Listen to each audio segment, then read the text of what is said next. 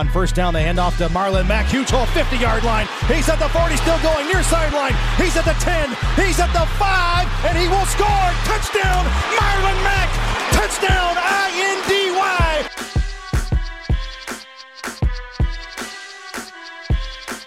And again, it's picked off. It's Darius Leonard. Leonard with a second INT, and he's streaking down the near sideline. He's at the 40. He's at the 30. He's at the 20. He's gonna go a pick six for the maniac. Horseshoe is back, baby. The horseshoe is back. What is going on, everybody? Welcome back to another episode of the Bring the Juice Colts podcast. Today, guys, we're going to be continuing our discussion of Colts position groups versus the rest of the NFL. You're not going to have Cody today. It's just going to be me here today. But today I am going to be breaking down the cornerback group for you guys, okay? So, first things first, guys, we're almost at 3,000 subs. Thank you to everyone for the support. Thank you for the live streams, all the attendance that you guys have been showing us through the live streams over the last few weeks. Thank you to everyone that has been there for us. And we're hoping to continue to give back. Make sure you guys get entered in the giveaway and everything else going on. There's going to be a lot more. Okay? We are just getting started and the season hadn't even been here yet. So we are excited, guys. But today, let's get into the cornerback group. Okay? So, couple new faces in the cornerback group this year. Obviously, Marvell Tell deciding to opt out uh, during the opt out period before training camp started. So he will no longer be here this year. But the Colts seem to have figured out a little bit of depth that has been able to keep them afloat through all of this. And why not we just start with the first guy that the Colts picked up in free agency this year? Newly uh, found corner Xavier Rhodes, former Minnesota Viking himself. Uh, Xavier Rhodes was a former All Pro in 2017. So this guy certainly brings a lot of pedigree, brings a lot of experience.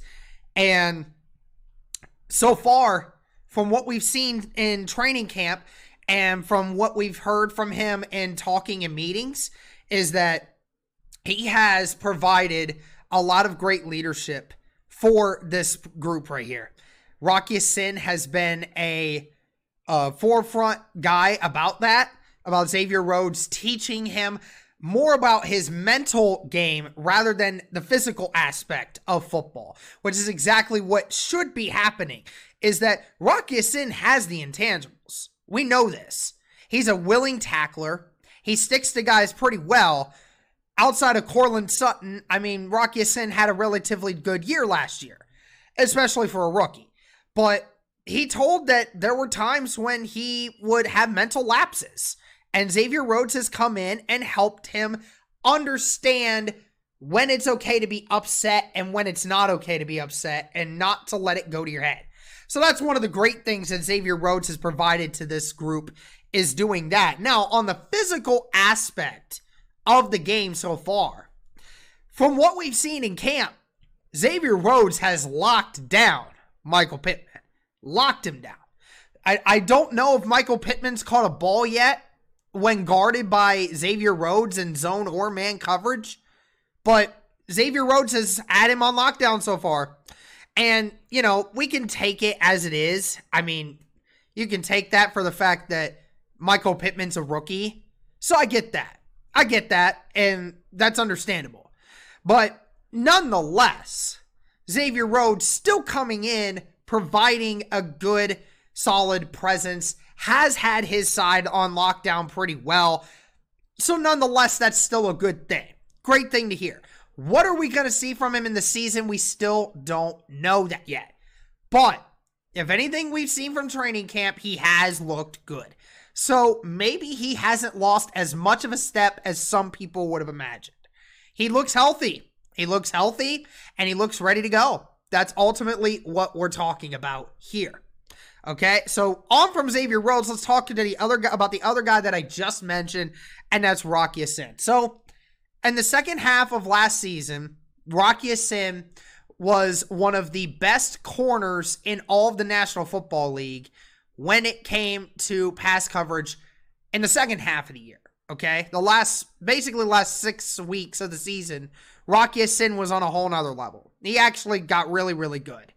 And that's not just amongst rookies, that's amongst some of the best of corners. So, what can we expect from Rocky Ya-Sin in year two? Well, Rocky Ya-Sin has certainly gotten himself more mentally in a better place. We've heard that from a lot of guys. And we already know Rocky Ya-Sin comes into the game the right way. Frank Reich has already praised his mental ability and how he approaches the game. All a perfectionist. The guy wants to be great at all costs. So we always like that. And Rock Ya-Sin, I think, is going to be a lot better this year. I think he's going to be more locked down. Is he still going to have some issues? I don't doubt it. There'll probably be a couple matchups where he might struggle. But ultimately, I think he's still going to continue to get better. Second year guys, when they have the end of their first year and the way they do, a lot of times that gets that shows a really good side. So I really like what Rock Ya-Sin brings to the table. I, I think he's he is a guy that could potentially be amongst the best possibly 30 to 40 cornerbacks in the NFL. I, I, firmly believe that. Firmly believe that. So let's move on to another guy. That another guy that we also acquired in free agency back in, I believe it was late March or early April, and that is TJ Carrie, former defensive back for the Cleveland Browns. TJ Carrie, another prototypical corner that the Colts really like to have. A guy that's familiar with zone coverage. He thrives in zone coverage. A guy that's got good size, six foot, nearly 200 pounds. It's a good sized corner. A guy that can tackle, come up and make tackles. TJ Carrie makes his living off that. So, what do we think when it comes to TJ Carrie? How much is he going to be used? Well, I think TJ Carrie might get a lot of snaps this year. I think he's going to be the equivalent of what we saw Marvell Tell last year, but we're going to see TJ Carrie a lot more. We're going to see TJ Carrie a lot more because Carrie just fits into the system that the Colts want to be able to use for their corners. He's a very aggressive corner, a lot like what Xavier Rhodes is. So, again, another solid cornerback piece that I think the Colts really are going to try to utilize. And then let's talk here about the rookie corner that we drafted this year. And don't worry, the one guy that I'm going to be talking about, we will be talking about here next. But we'll talk about Isaiah Rodgers out of UMass. Okay, so talk about a dynamic player. Very small player, about 5'9, 180 pounds, I think, roughly. So not necessarily the prototypical kind of corner that the Colts necessarily try to go for. They don't usually try to go for guys like this. But when you look at the tape, he plays so well for his size. I think they said what? He had 14 interceptions at UMass. So or something close to that. So this guy is definitely a ball hawk. He he's a guy that can make plays very fast 4.2840 was what was recorded uh, at his pro day. So, I mean, guys, he's fast. And not to mention what he provides you in special teams, right? That's what we think is going to happen. So, Isaiah Rodgers, we think he's probably going to find himself on this list of guys that we could potentially see in this cornerback room simply because also what he provides on special teams, but the also fact in the sense that he is a ball hawk He's a guy that plays a lot like a lot of other smaller guys in the NFL. They just seem to have really good ball skills. And Isaiah Rodgers certainly has that. His agility and his speed make him such a prolific player in that regard. Now let's talk about the one guy we haven't talked about yet. And this is the best corner on the roster, and that is Kenny Moore. Okay, so Kenny Moore again, is probably widely renowned as the best nickel corner in the game. A lot of people will tell you, uh, I can't remember off the Chargers, but we also have Chris Harris Jr., even though I don't think necessarily he is anymore. I know a lot of people sometimes forget Kenny Moore's the cor- nickel corner for the Indianapolis Colts, but he is the best at what he does. Look at the difference in the secondary when Kenny Moore is not on the field. When Kenny Moore doesn't play in a game, this defense, this secondary looks different. They just don't play the same. Kenny Moore provides such a great aspect in he is the complete nickel corner. He can send him on blitzes. This guy can blitz the quarterback. He has sacks. He can do that for you. He plays up at the line of scrimmage very well, knows how how plays are schemed, makes plays in the backfield. A guy that can intercept the ball, make those plays. Kenny Moore is everything you want in a nickel corner, and at the size that he's at, very prolific guy. Just coming off of a groin injury, so thankfully he's back. He's going to get the last week and a half to practice and get acquainted with these teammates. So that's great for him. Hopefully, he continues to stay healthy because we certainly need him to get the practice now. So that was your main five guys here. Um, some other guys that could potentially make this roster, some other guys that are going to be getting some looks is uh, cornerback Tremon Smith, Lafayette Pitts, and Travis Reed. So I've heard Travis Reed's name get popped up a few times from you guys and from training camp.